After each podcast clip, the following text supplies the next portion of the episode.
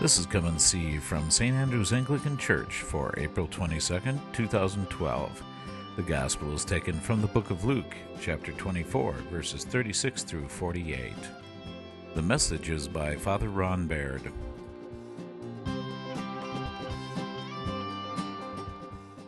That's really the theme of all of the books that John wrote. I mean, you have the Gospel of John, the three epistles of John, the Revelation of John and this theme of light and darkness show up in all of them. And it's, it's pretty clear that to walk in the light is to be revealed, and to walk in the darkness is to hide, to be hidden. But it really is at the heart of what John is talking about in the epistle. Last week we heard you know, the, the phrase that um, if anyone claims to have fellowship with God um, but sins, then they are a liar. But if anyone sins, uh, we, if anyone says that we have no sin, we deceive ourselves and the truth is not in us. But God is faithful and just to forgive us our sins. So this week, chapter 3, we come to this other verse that says, If anyone sins, then they have no part of Christ in them. They have never seen him or known him. Now, doesn't that seem confusing? One of the things I love about the, the what's called the Johannine Corpus, the body of work that John has, is that it, it, it's some real meat to it. I mean, it's some stuff that you really have to work at to to um, to understand.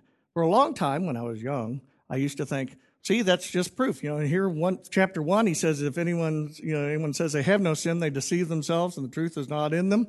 And then on the other hand, he says in chapter three that if anyone sins, they have no part in Christ. They've never seen him or known him. Obviously, it contradicts itself. Right? Two chapters.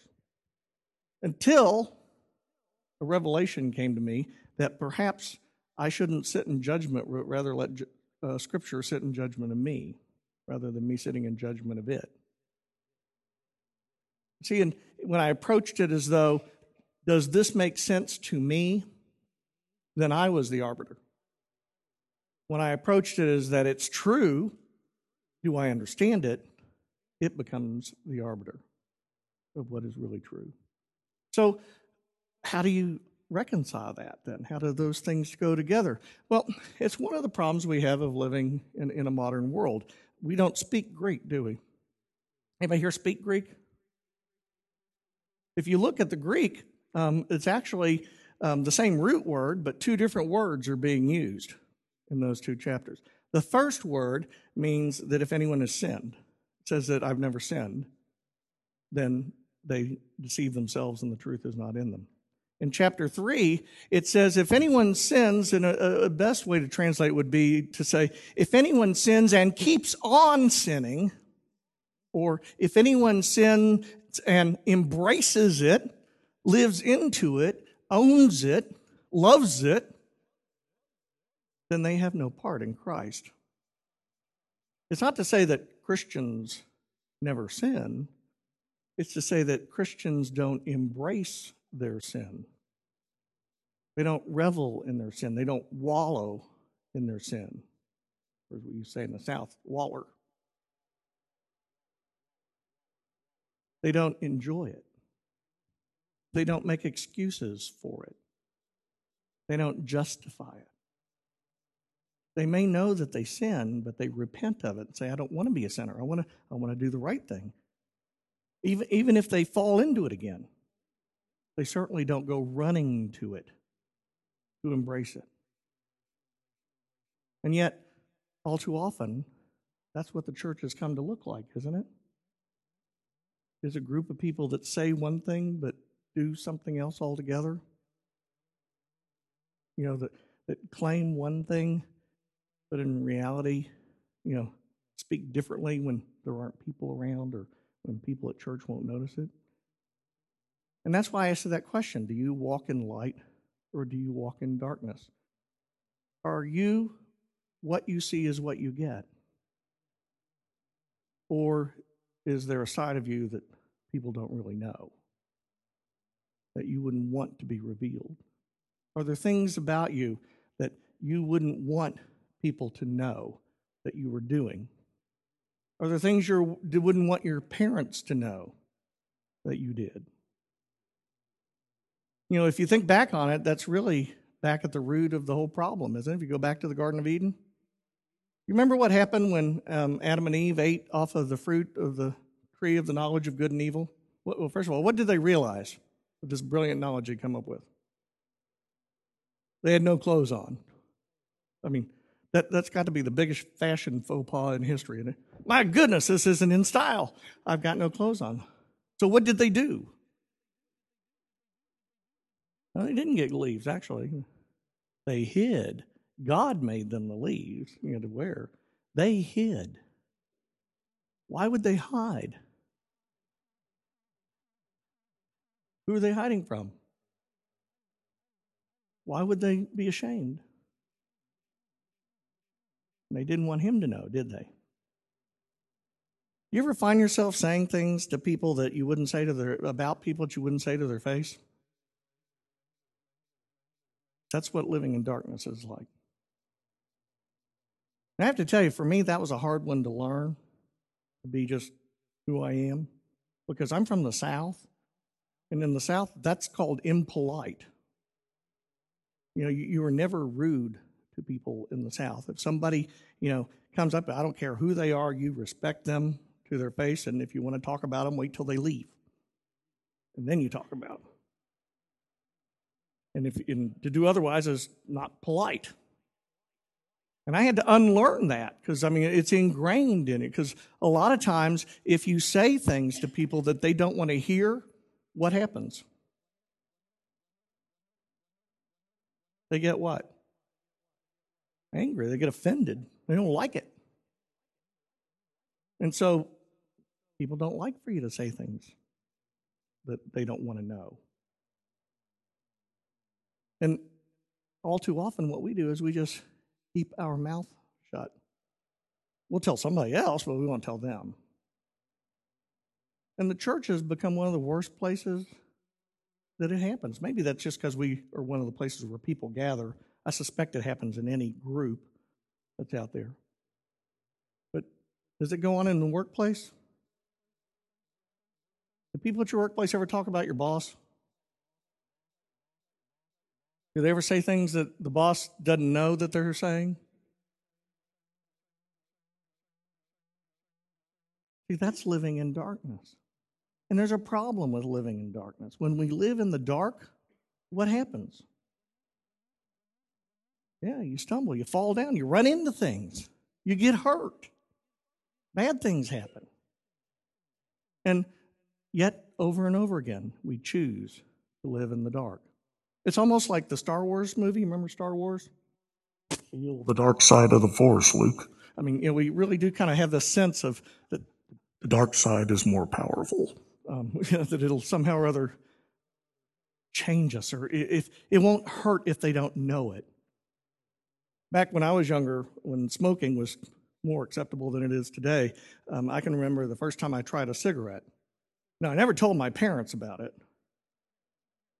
Imagine if you wanted to try a cigarette when you were a teenager in the 60s, 70s, and you went to your parents and said, I'd like to try a cigarette. We'd never do that, would we? We do it in the dark. We don't want them to know. That would be bad. That would be terrible. One of the things I do to really freak out parents of young teenagers when they start dating seriously is I uh, really harass them. I said, "You don't like you don't think that that boy's girlfriend's sticking her tongue in his mouth, do you?" They go, oh, oh, oh, I don't want to know that. I don't want to know that. And these same people later on go, I want grandkids. I want grandkids. I keep thinking, how the heck do you think you got them? I mean, I don't want to know. I want it to be in the dark.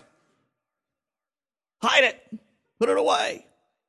One of the things that's happened in our society is that has caused us to be so broken is, is the downfall of the extended family unit. It used to be in a more agrarian society, even in small towns. You used to have parents and grandparents, and sometimes great grandparents, all lived in close proximity, either next door, across the street, or sometimes even in the same house. And there may have been things that you couldn't really go tell your parents because they were supposed to make sure you didn't do things like that. So you went and told grandpa Because grandpa understood. I mean, he'd been there, you know. He'd seen your parents do dumb things, you know, and he didn't get so bent out of shape about it. He'd go, Yeah, that's really dumb. but he didn't have that same sense of burden of, of correcting you and making sure you did it right. And so suddenly there was actually an adult that you could talk to about these things who could help you work your way through it. And they'd lived long enough that they'd probably seen enough that they weren't really all that shocked anymore. And that's the problem we have today, though, is that we don't do that. We don't even live in a, in a town anymore where people know the things we do on a daily basis.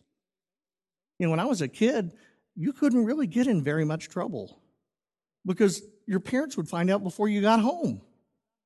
I mean, you couldn't run that fast or ride your bike that fast. I mean, it, it, they would know about it. Somebody would call them. Nowadays, I don't even know if people know who the kids are that live in the houses around them anymore. We've, we've just become so anonymous. And now we've even invented a, a better way to do it. It's called the internet. I'm amazed at things that people put on Facebook and in chat rooms. I mean, it's like, do you realize this is going down in history? I mean, this, there's a record of this forever and ever. I mean, are you crazy? It's like people don't realize that their stream of consciousness doesn't have to be explored fully. And they think they're, they're, they're doing it anonymously and that nobody knows. Because, right, who wants your Facebook password, right? I mean, we, we seem to think that people won't know because, after all, we're sitting at home by ourselves with our laptop and there's nobody else around, is there? How would anybody find out? Of course, it's gone all over the world, but how would anybody find out? Because we've come to believe that the darkness protects us and that we can hide. But just like Adam and Eve, you can't really hide. Sooner or later, all will be revealed. And it's when we live in darkness that we become liars and have no part in Christ because Christ does not live in darkness. You remember what he said when they arrested him and took him before the chief priests and they said, So tell us, are you the king of the Jews? Are you the Messiah? Are you the Holy One of God? And that's when he went to Pilate. But when he went to the Jews, he said, Why are you asking me? Ask the people who I have been talking to. I have always spoke openly in the temple and the synagogues. Ask them. Did somebody say that about you? I mean, could you say it about yourself? That I say what I mean and I mean what I say? That there's no darkness there, that I don't try to hide and pretend that I'm something I'm not? You know, and if I have something to say about my boss, I'll tell him. Probably not. Matter of fact, in today's society, you probably wouldn't even be accepted if you did that. What would happen if you really told your boss? You might, depending on the boss, you might get fired. And yet, that's not anything new. Did you see what John says in the epistle today? He says, Do not be surprised if the world does not know you. They did not know him who sent you. They don't even recognize righteousness anymore. And so we have to make a decision. Do we want to live in the light or do we want to live in the dark? Now, here's the problem you can live in the dark for a long time and people won't know. I mean, it, it works temporarily. But the problem is what happens when it doesn't work anymore? I mean, you can go to Cartagena as a Secret Service agent and throw a party, which is fine as long as nobody knows, right? But what happens if they find out? I mean, you can make videos if you're in the GSA but what happens if they find out? It's all great fun until then, isn't it? Oh, nobody will ever know. That's the number one lie Satan tells all of us. Nobody will ever know. But let me tell you what really happens. Ultimately, it's only a matter of when, but it will happen. Have you ever been in a completely dark room and somebody walks in and turns on the light on you? What happens? It hurts, doesn't it? You're like, oh man. I mean, it's it's totally disorienting. You can't see anything. You know what's going on, and it could possibly even be painful if your eyes are open wide enough. I mean, because your pupils are contracted, you know, big. That's exactly what's going to happen to us on the judgment day. The more darkness you live in, that spotlight is really bright. I mean, you know that stuff that you didn't want your parents to know about? Too bad. Those things you were saying about your boss, they're going to know that one too. Everything ultimately comes into the light. And believe it or not, that's good. Because otherwise, we are all walking around in the dark like the blind leading the blind. And if you don't believe that, look at the news. I mean, don't, don't you ever wonder what planet are we on? I mean, who are these crazy people? Why would anybody think of such a thing? But they do. What's even more frightening is we do. Even those of us who call ourselves Christians. You see, if we, if we say that we have no sin, then the truth isn't in us. But if we confess our sins, God is faithful and just to forgive us our sins. That is not a license. It doesn't say, oh, go out and sin some more and then just confess it to everybody. Oh, yeah, and then go do it again. No. To confess it means to realize that you're broken. You need help. You need something that you're missing. It doesn't, and to not sin, by the way, or to not keep sinning, doesn't mean to never do anything wrong ever again. It means don't embrace it. Don't own it. I'll tell you one of the things that goes on in today's time, it really started with my generation. We're so great. Um, is, I would say most of the people I marry live together now. I mean, and you know that's just a fact. I'd probably 80, 90 percent of the people I do weddings for are already living together. And I don't even ask what the other 10 percent are doing. I mean, what would be the point?